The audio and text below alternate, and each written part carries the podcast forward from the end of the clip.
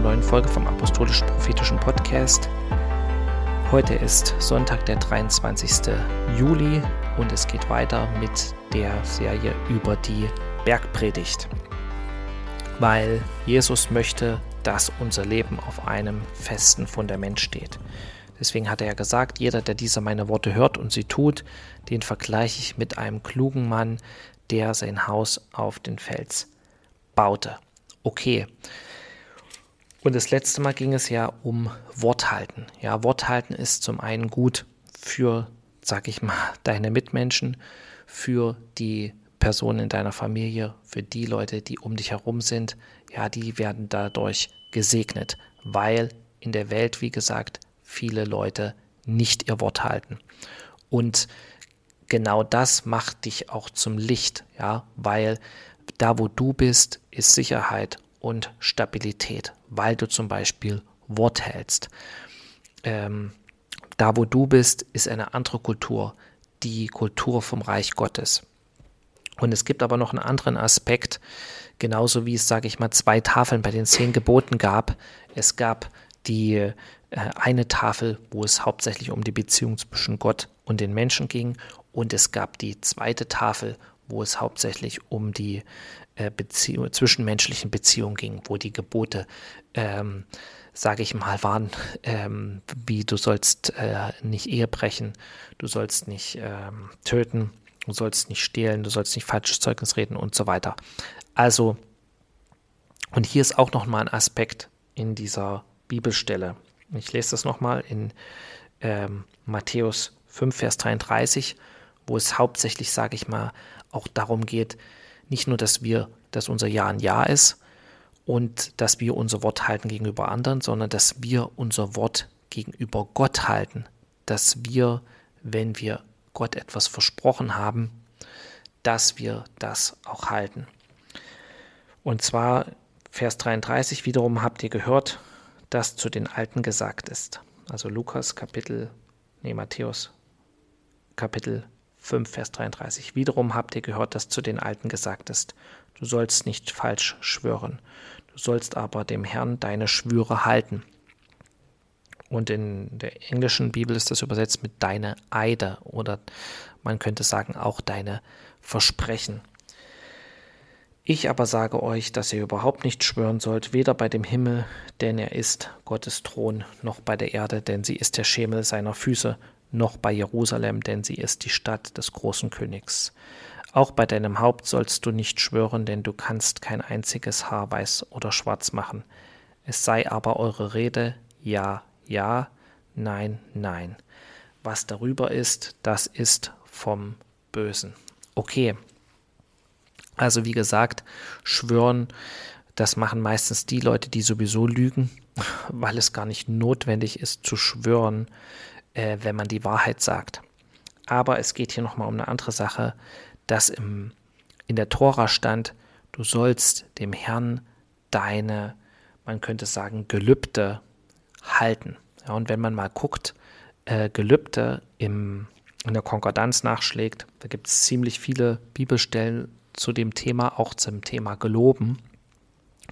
Und die Bibel ist eigentlich voll davon, wo Menschen Gott was versprochen haben, weil sie zum Beispiel in großer Not waren oder weil sie, ich sag mal, eine Gebetserhörung wollten und dann Gott was versprochen haben und Gott daraufhin gehandelt hat. Und genau das wollen wir uns heute mal noch ein bisschen genauer angucken, weil ich denke, dass das ein ganz wichtiges Thema ist und auch eine, eine Sache, wo Gott dich segnen möchte. Und ich habe das auch schon selbst erfahren, also ich werde auch noch zwei Zeugnisse am Ende weitergeben. Okay. Und Jesus bezieht sich ja immer auf das, was in der Tora steht, was im Alten Testament ist. Und erklärt es sozusagen, könnte äh, dem Volk Israel. Und ähm, es gibt sogar ein richtiges Gesetz über die Gelübde oder über die Eide, könnte man sagen, gegenüber Gott und das ist im vierten Buch Mose, Kapitel 30. Da heißt es in Vers 3, wenn ein Mann dem Herrn ein Gelübde ablegt oder einen Eid schwört, womit er eine Verpflichtung auf seine Seele bindet, so soll er sein Wort nicht brechen, sondern gemäß allem, was aus seinem Mund hervorgegangen ist, soll er handeln. Okay, Halleluja. Also, äh, das, ihr könnt auch selber das ganze Kapitel mal lesen, äh, das ist interessant, aber es ist wichtig, dass wir das Wort halten. Wenn wir Gott etwas versprechen, deswegen sollte man ja auch genau aufpassen, dass man Gott nicht irgendwas verspricht, was man dann nicht einhalten kann oder nicht einhalten will. Weil es gibt noch eine Stelle, und das ist im Prediger, im Kapitel 5, und da heißt es, bewahre deinen Fuß, wenn du zum Haus Gottes gehst. Sich nahen, um zu hören, ist besser, als wenn die Toren Opfer bringen. Denn sie haben keine Erkenntnis, darum tun sie Böses. Übereile dich nicht mit deinem Mund und lass dein Herz keine unbesonnenen, unbesonnenen Worte vor Gott aussprechen. Denn Gott ist im Himmel und du bist auf der Erde. Darum sollst du nicht viele Worte machen. Und in Vers 3 heißt es, wenn du Gott ein Gelübde ablegst, so versäume nicht, es zu erfüllen, denn er hat kein Wohlgefallen an den Toren. Was du gelobt hast, das sollst du auch erfüllen. Es ist besser, dass du nichts gelobst, als dass du etwas gelobst und es nicht erfüllst. Lass dich durch deinen Mund nicht zur Sünde verführen.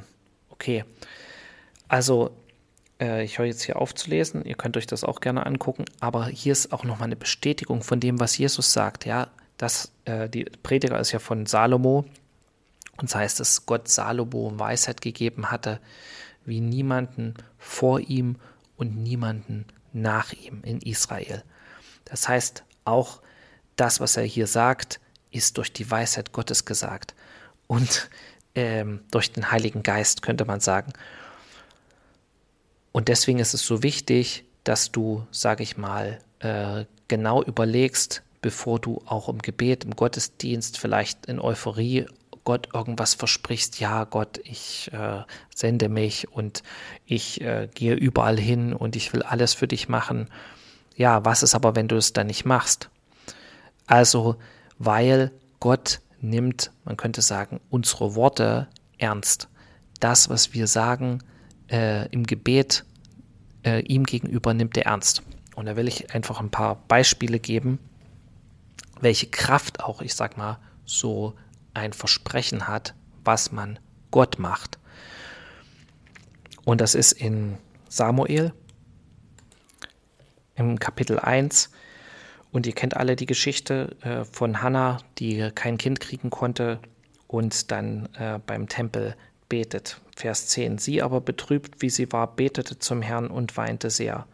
Und sie legte ein Gelübde ab und sprach, Herr der Herrscharen, wenn du das Elend deiner Magd ansehen und an mich gedenken und deine Magd nicht vergessen wirst und deiner Magd einen Sohn geben wirst, so will ich ihn dem Herrn geben, solange er lebt, und kein Schermesser soll auf sein Haupt kommen. Okay, also sie verspricht Gott, dass ihr Kind, dass sie ihr Kind ihm weihen wird. Und wir wissen alle, dass sie dann ein Kind gekriegt hat und dass, ich sag mal, Samuel äh, der, einer der größten Propheten war, die Israel je hatte, weil es heißt, dass keins seiner Wörter auf den Boden gefallen ist. Also mit anderen Worten, alles, was er gesagt hat, ist eingetroffen. Und das, man könnte sagen, hier sieht man, welche Kraft so ein Versprechen hat, so ein Gelübde gegenüber Gott. Ja, sie ist in großer Not und sie betet, sie fastet auch und sie verspricht Gott was und Gott erhört ihr Gebet. Genauso sehen wir das auch bei Jakob. Jakob, als er in Not ist und von Esau geflüchtet ist, was macht er? Er macht Gott auch ein Versprechen. In, und das ist in 1. Mose 28, als Jakob auch diese Vision hat von der Himmelsleiter, Vers 20. Und Jakob legte ein Gelübde ab und sprach: Wenn Gott mit mir sein und mich behüten wird auf dem Weg, den ich gehe, und mir Brot zu essen geben wird und Kleider anzuziehen und mich wieder mit Frieden heim zu meinem Vater bringt, so soll Jahwe mein Gott sein, und dieser Stein, den ich als Gedenkstein aufgerichtet habe, soll ein Haus Gottes werden. Und von allem, was du mir gibst, will ich dir gewisslich den Zehnten geben. Ja, über den Zehnten hatten wir auch schon geredet in anderen Folgen.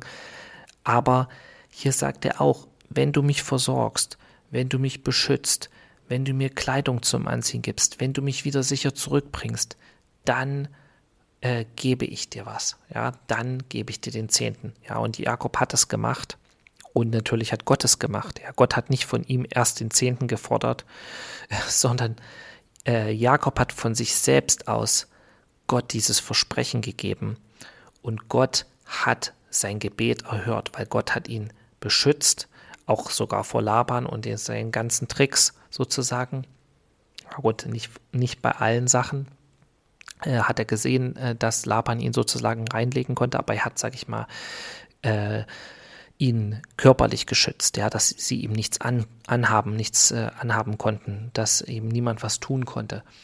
Und er hat Jakob sehr reich gemacht. Er hat ihm nicht nur Essen und äh, was zum Anziehen sozusagen gegeben oder dafür gesorgt, dass äh, Jakob das kriegt, sondern er ist mit großem Besitz, mit großem Reichtum und mit vielen Kindern zurück in sein Heimatland gekehrt.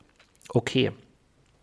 Und es gibt noch andere Stellen, vielleicht noch eine ganz wichtige, ähm, wo die eigentlich gar nicht so bekannt ist. Die Bibelstelle ist zwar bekannt, aber dass, sage ich mal, die Errettung in dieser Stelle was mit einem Gelübde zu tun hatte. Und das ist im Buch Jona. Und ihr kennt alle die Geschichte. Jona wollte nicht sozusagen Ninive predigen und ist in die andere Richtung gefahren und kam dann in diesen großen Sturm und wurde dann ins Meer geworfen und der Fisch hat ihn sozusagen verschluckt. Und im Bauch des Fisches betet betet Jona ja.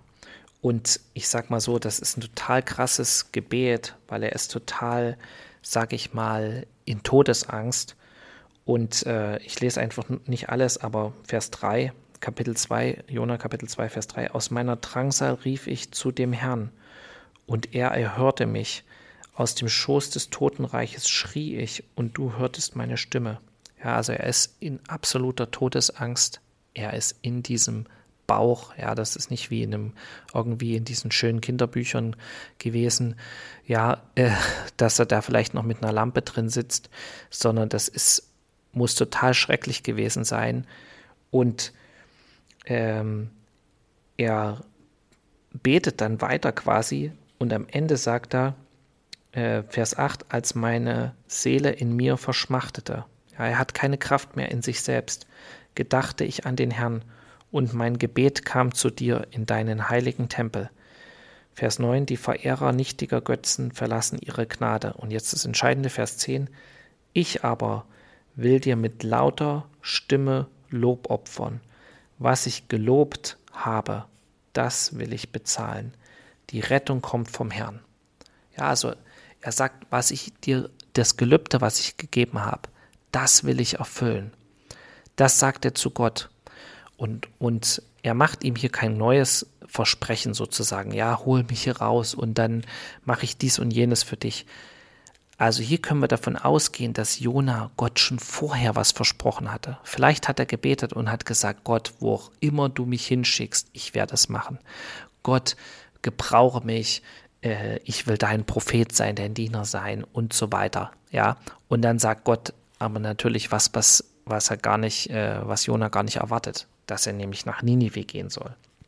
Und in dem Moment, wo Jona aber sagt, ich werde meine Versprechen, die ich dir gegeben habe, einhalten und erfüllen. Was passiert danach? Vers 11. Und der Herr gebot dem Fisch und äh, der spie Jona ans Land. Oder Jahwe befahl dem Fisch und der spie Jona an Land.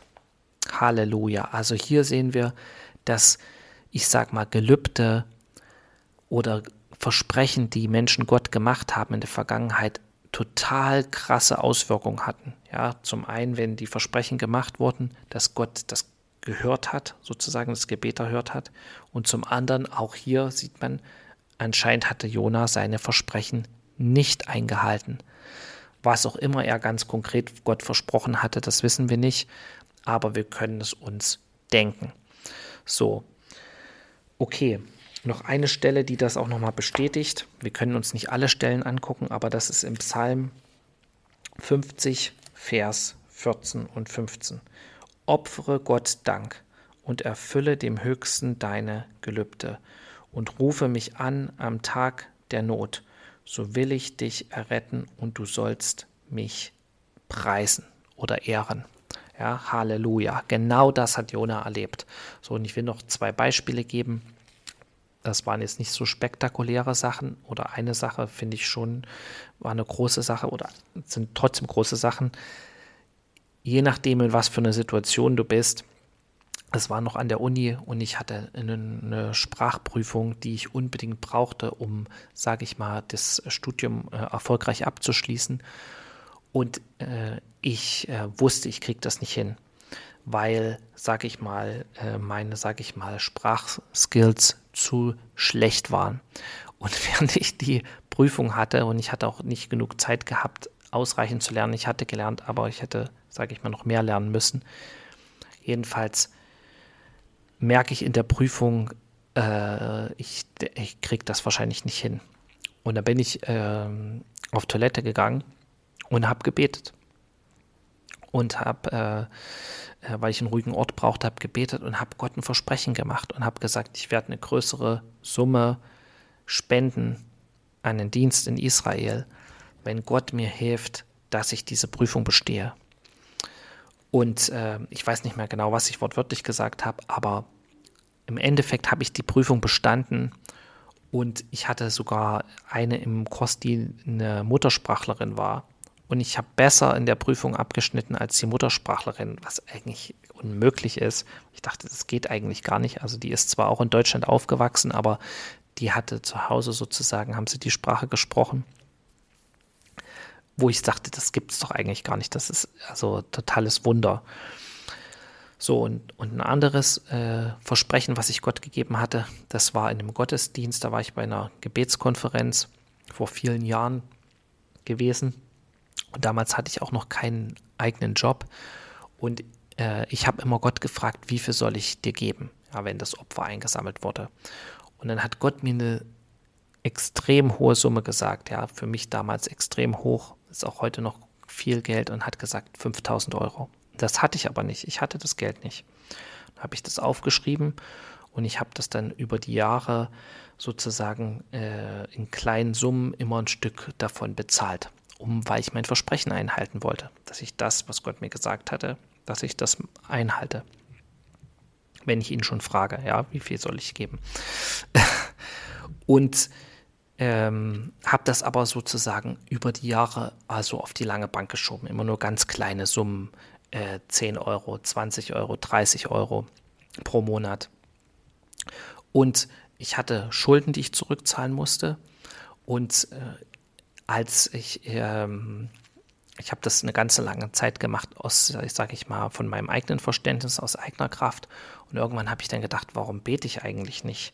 Und bitte Gott, dass er mir hilft, die Schulden zurückzubezahlen. Und dann habe ich gebetet und dann hat Gott zu mir gesagt, äh, oder ich hatte den Eindruck nach dem Gebet, dass ich äh, erst dieses Versprechen erfüllen soll, ja, was schon vor vielen, vielen Jahren ich quasi gegeben hatte. Und dann habe ich quasi äh, das meiste Geld äh, bezahlt, um dieses Versprechen zu erfüllen. Und als ich das sozusagen erfüllt hatte und so, äh, zurückgezahlt hatte, wurde mir, sage ich mal, die gleiche Summe und noch ein bisschen mehr, 5500 Euro von meinen anderen Schulden, äh, die ich hatte in der Familie, erlassen.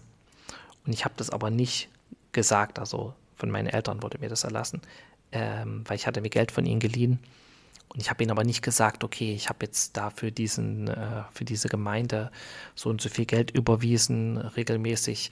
Ich habe das niemandem erzählt, ja, außer meine Frau, die wusste das natürlich. Aber was ich einfach damit sagen will, Gott nimmt das, was wir ihm sagen und versprechen, ernst. Und Gott, man könnte es sagen, legt unser Wort auf die Goldwaage. Deswegen heißt, sagt doch Jesus an einer Stelle, durch deine Worte wirst du gerechtfertigt werden oder durch deine Worte wirst du verdammt werden. So, Wir sollen deswegen aufpassen, was wir Gott sagen und versprechen. Und wenn wir ihm was versprechen, müssen wir es halten. Das ist total wichtig. Und Gott segnet uns auch, wenn du äh, irgendein großes Problem hast und vielleicht in großer Not bist. Überleg doch mal, ob es irgendwas gibt, was du Gott versprechen kannst. Und du wirst sehen, dass Gott, ich sag mal so, wirkt, dass Gott eingreift. In diesem Sinne wünsche ich euch eine gute Woche, Gottes Segen, viel Kraft. Bis zum nächsten Mal. Shalom. Amen.